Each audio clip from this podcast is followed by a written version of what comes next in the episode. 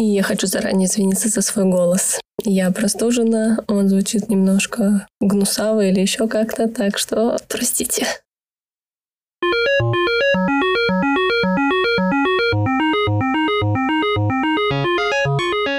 Привет, меня зовут Вика, я иллюстратор. У меня есть мечта – опубликоваться в журнале «Нью-Йоркер».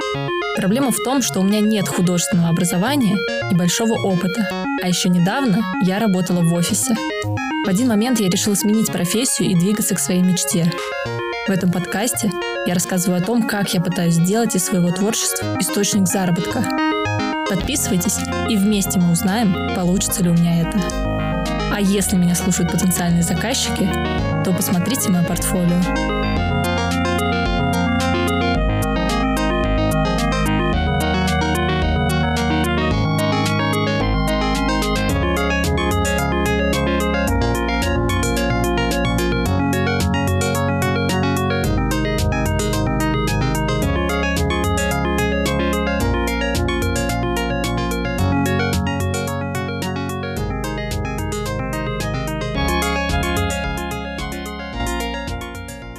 Что, вот и сентябрь. Наступил незаметно. Погода испортилась, за окном дождь. Я еще как назло заболела. Выпала просто из всей жизни, из всех своих проектов, в том числе и подкаст, как вы видите, выходит позже. Я думаю, что это хорошее время, чтобы сесть и вспомнить, как же закончилось лето, а там было много хорошего.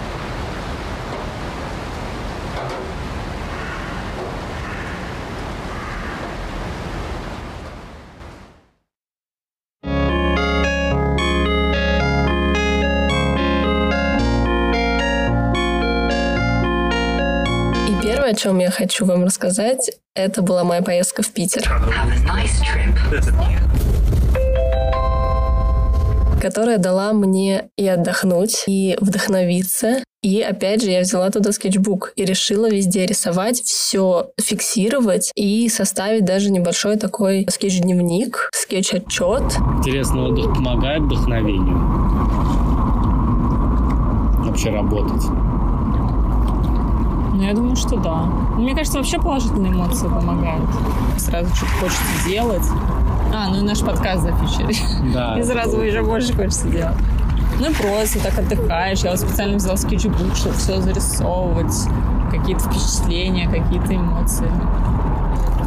Я сегодня прочитала, что лучший способ там что-то находить новое и чему-то учиться, это смотреть как бы на натуру. Потому что мы все Э, учимся, там, художники-иллюстраторы, учимся у друг у друга, там, у профессионалов, у каких-то известных художников, мы их копируем, но на самом деле надо не только копировать и учиться у них, а как бы идти к основам, истокам, то есть к натуре, потому что, в принципе, все какие-то росписи, орнаменты, какие-то великие художники, это все, они все вдохновлялись ну, ну, да, природой, формы, окружающим цвета, миром. Да, и надо просто смотреть на природу и оттуда брать. Это вот из книги «Дизайнер маньяк».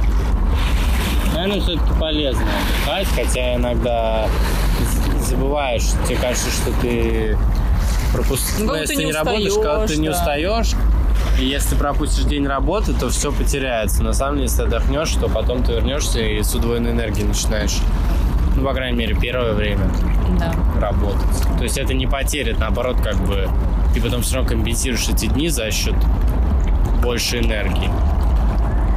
Ну, это как бы восстановление ресурсов. Я рисовала сначала в поезде несколько скетчей. Я рисовала в кафе и ресторанах, хотя раньше я бы постеснялась это просто делать. Я рисовала в музее, на улице, в парке. Пару раз рисовала в квартире, в которой мы остановились. И должна сказать, что я, конечно, очень от этого кайфанула. И мне кажется, в этом есть и польза какая-то. То есть, с одной стороны, ты отдыхаешь, потому что тебе не надо придумывать какой-то сложный сюжет, тебе не надо придумывать, не знаю, литературную метафору, делать полноценную иллюстрацию, использовать кучу разных материалов. Вот у тебя есть скетчбук, у тебя есть э, какие-то материалы. Я взяла только цветные карандаши, и у тебя есть натура. И все, что ты можешь сделать, это либо менять как-то композицию, добавлять какое-то настроение в картинку. Но, в принципе, ты можешь этого даже не делать. Ты можешь отпустить себя и просто рисовать то, что видишь. Можешь экспериментировать, рисовать левой рукой, рисовать закрытыми глазами. Мне очень понравилось рисовать в музее. Мы были в музее на выставке «Не Москва, не за горами». Она совместила в себе экспонаты различных современных художников из разных уголков России. Интересный проект, но, как и многие, я не всегда понимаю современное искусство. Некоторые экспонаты слишком концептуальные, некоторые мне были ближе. Но когда я начинала рисовать, и смотреть на, на эти экспонаты уже не как на творчество конкретного человека, да, а как на предмет, э, который я вовлекаю в свое творчество. Это вообще немножко другое осмысление получается.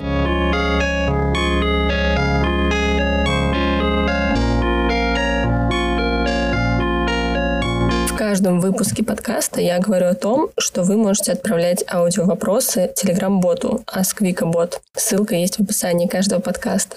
И вот один вопрос, на который я хочу ответить здесь в эфире. Это вопрос от Саши. Давайте его послушаем. Привет, Вика, меня зовут Саша. Огромное тебе спасибо за твой подкаст и вообще за то, что ты делаешь. Хоть и я не человек искусства, не человек, который увлекается иллюстрацией или рисует, но мне очень интересно слушать э, то, как ты вообще развиваешься, то, что у тебя выходит, не выходит, как ты мыслишь, как ты находишь разные выходы из ситуаций. И мне кажется, для людей моего возраста вообще этот подкаст может быть полезен. Я говорю именно про молодых людей, про подростков. Но тем не менее, мой вопрос будет связан именно с искусством и с э, рисованием.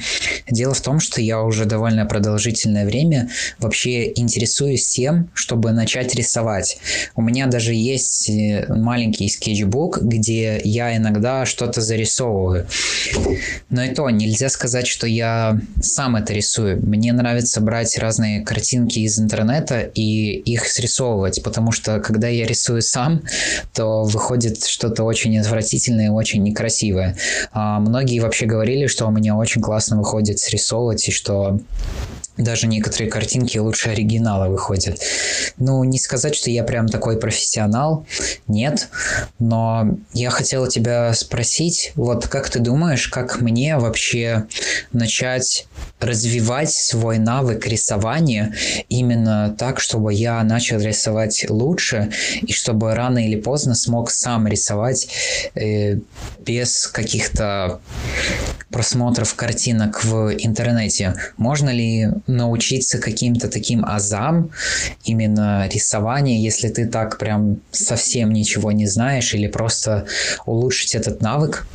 И Многие даже говорят, что не стоит начинать именно там с графического планшета или, ну, не рисовать в цифровом виде, а именно вживую там карандашом, акварелью, пастелью, маслом, неважно, а что именно, именно когда ты рисуешь живыми материалами, что это помогает. Вот мне было бы интересно узнать твое мнение и вообще, как мне действовать в данной ситуации, потому что я чувствую, что просто во мне есть какая-то частичка такого желания что-то иногда порисовать, несмотря на то, что я довольно технический человек. И вот как я могу именно из этого выстроить какую-то систему, чтобы я смог на регулярной основе обучаться именно рисованию. Огромное тебе спасибо за ответ и удачи тебе с твоим подкастом и с твоим начинанием иллюстратора.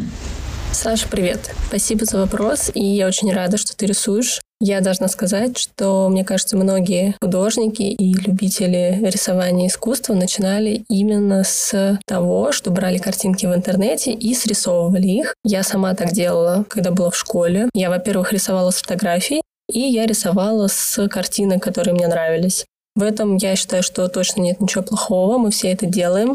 Но если ты хочешь развивать свой навык рисования и рано или поздно начать рисовать, как ты говоришь сам, самостоятельно, да, из головы или с натуры, то на самом деле надо делать это прямо сейчас. Можно продолжать и срисовывать и параллельно рисовать самому. Что я имею в виду? Например, выходить просто на улицу со скетчбуком и рисовать любые предметы, которые тебя окружают. Дома, деревья, улицу, людей Здесь важно то, что, скорее всего, наши попытки первые часто бывают не очень удачными, они нам могут не нравиться, кажется, что вот получилось некрасиво, как-то несерьезно, некачественно, и поэтому хочется бросить. Но надо дать себе этот шанс, эту возможность рисовать некрасиво. Надо дать себе эту возможность ошибаться, потому что именно так мы учимся. Чтобы научиться хорошо рисовать, надо просто очень-очень много практиковаться. Конечно, помогают и всякие видеоуроки на YouTube, платные и бесплатные курсы, онлайн и офлайн обучение. Все это, конечно, помогает. Но это все должно подкрепляться практикой. Надо просто очень-очень много рисовать. Можно рисовать по чуть-чуть и не каждый день. Но Например, если ты носишь с собой скетчбук, то в любой ситуации, когда у тебя, например, есть свободное время, тебе нечем заняться, ничто не помешает тебе его открыть, взять карандаш и что-нибудь порисовать. Сам не заметишь, как со временем у тебя в голове начнут появляться тоже какие-то образы, которые, естественно, будут основаны и на тех картинках, которые ты видел, и на той жизни, которую ты видишь вокруг себя, вот этих улицах, людях, домах. Но это будут уже какие-то новые сюжеты, они появятся сами собой, если ты будешь много смотреть вокруг себя и это все впитывать. Я, конечно, опираюсь на личный опыт, у меня так было, потому что я в свое время думала, что я никогда не смогу рисовать вообще из головы, и у меня не будет фантазии, чтобы рисовать. Я думала, что я буду только срисовывать либо с картинок, либо, ну, с натуры. Потом оказалось, что это тот скилл, который можно прокачать, который можно развить в себе и который создается насмотренностью. Так что я считаю, что ты молодец, что уже у тебя есть скетчбук, ты там что-то рисуешь. Это ок, что ты рисуешь с картинок с каких-то. Все, мне кажется, так делали в свое время и начинали с этого. Но чтобы сделать следующий шаг, тебе надо просто, грубо говоря, рискнуть и больше рисовать из жизни. Потому что на самом деле все эти картинки, с которых ты срисовываешь, они тоже были когда-то созданы людьми, которые смотрели вокруг себя.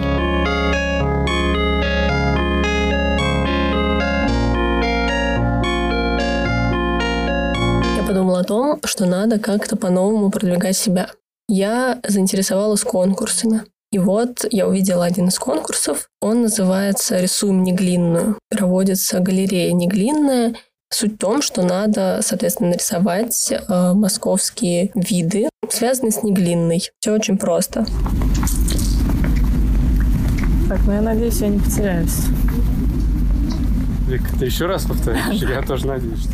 В рамках этого конкурса и этого фестиваля они также сделали несколько пленеров на крыше галереи Неглинная. На первый из них я не попала, потому что я узнала про него поздно, и там было всего 20 мест. А на второй я зарегистрировалась в первые 5 минут, потому что я подумала, так, это точно надо сделать очередной стресс для меня, потому что надо было идти к незнакомым людям, общаться или не общаться, как вообще себя вести, непонятно. Рисовать пообщаться с людьми, возможно, не точно.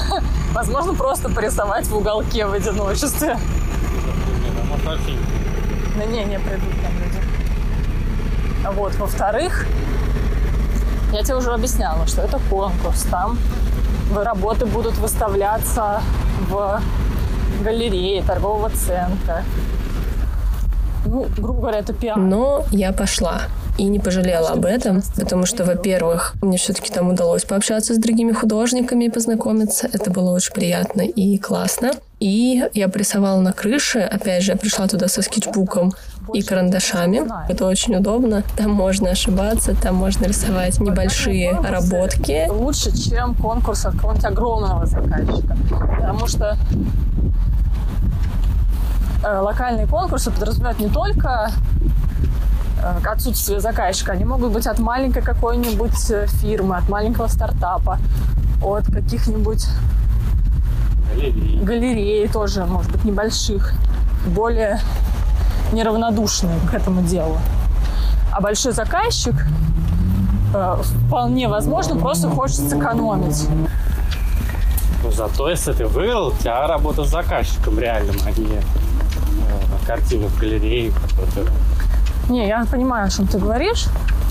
С одной стороны, да, но, во-первых, как бы вполне возможно, что при таком попадании на эту работу, на этот заказ, тебе заплатят меньше, чем средняя стоимость по рынку, понимаешь? Ну да. Идеальная погода для пленера. Да.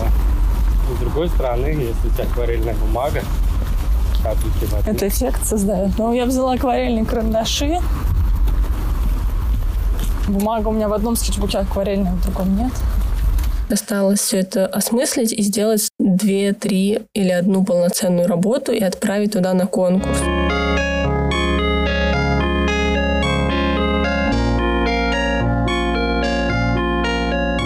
И еще один важный шаг я сделала за это лето. Я создала страничку на Патреоне. Я хочу сделать Патреон. Так в чем вопрос? Надо делать уже? Нет, ну что ну, надо, я пытаюсь понять, как лучше сделать. Сидеть месяц, придумать концепцию, там все, все какие-то бонусы сделать, их туда загрузить, записать видео или просто взять и сделать, а потом уже заполнять его. Ну, наверное, правильный путь э, сделать. То есть сделать, а потом уже... Да, потом, потому что иначе никогда иначе не сделаю. Ну да, я все Ну, сделаю то примерно самое, таким да. образом, но просто подкаст, жизнь, работа. Сначала сделаю, потом подумаю. Patreon — это такая платформа, на которой авторы различных творческих направленностей, например, подкастеры, художники, музыканты, могут делиться своим творчеством и каким-то контентом эксклюзивным. Патроны э, их поддерживают и получают этот контент дополнительный. Это может быть подписка небольшая, там от доллара и до бесконечности. Но здесь важно то, что Patreon позиционирует себя не просто как площадку для донатов, для поддержки да, конкретного креатора, а как такую площадку, э, где можно создать такое мини-сообщество, единомышленников собрать и э, делиться не только непосредственно контентом, но и создавать онлайн-встречи, офлайн встречи, общаться, делиться новостями и многое-многое другое.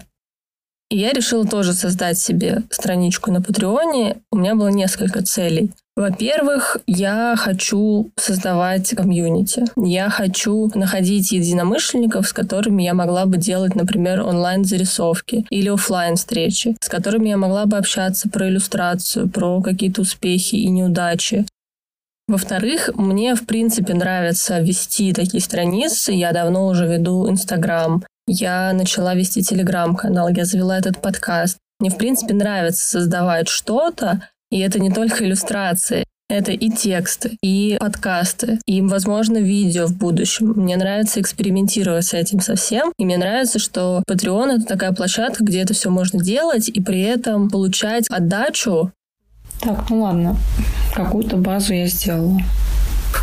У меня есть страничка. Да, покажи.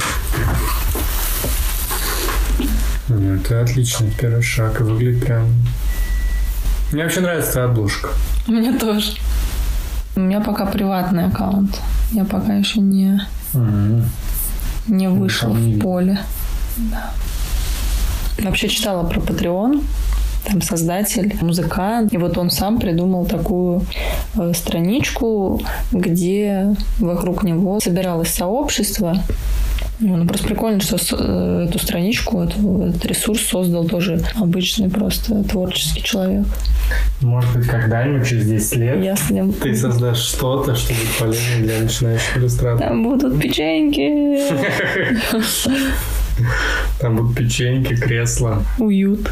уют, одеялка. очень-очень много всего, что, в принципе, не вписывается в временные рамки или в тематические рамки моего подкаста. Мне кажется, было бы классно этим делиться там, на Патреоне. Как всегда в таких ситуациях, я загуглила, как создать Patreon, что для этого нужно. У них на сайте все очень хорошо описано. Основное, что надо сделать, это рассказать о себе, оформить как-то свою личную страничку, описать, кто ты, чем ты занимаешься, да, чем ты делишься. В моем случае это иллюстрации и это подкаст. Оформить уровни поддержки, которые могут быть. Э, В моем случае я сделала пять таких уровней. Так что, ребята, если вы вдруг хотите меня поддержать и как-то поучаствовать и в жизни подкаста, и в иллюстраторской жизни моей и какой-то нашей общей, то заходите ко мне на Patreon, ссылка будет в описании этого выпуска. Я буду всем рада. Новый для меня шаг, новая ступенька на пути к иллюстраторской жизни.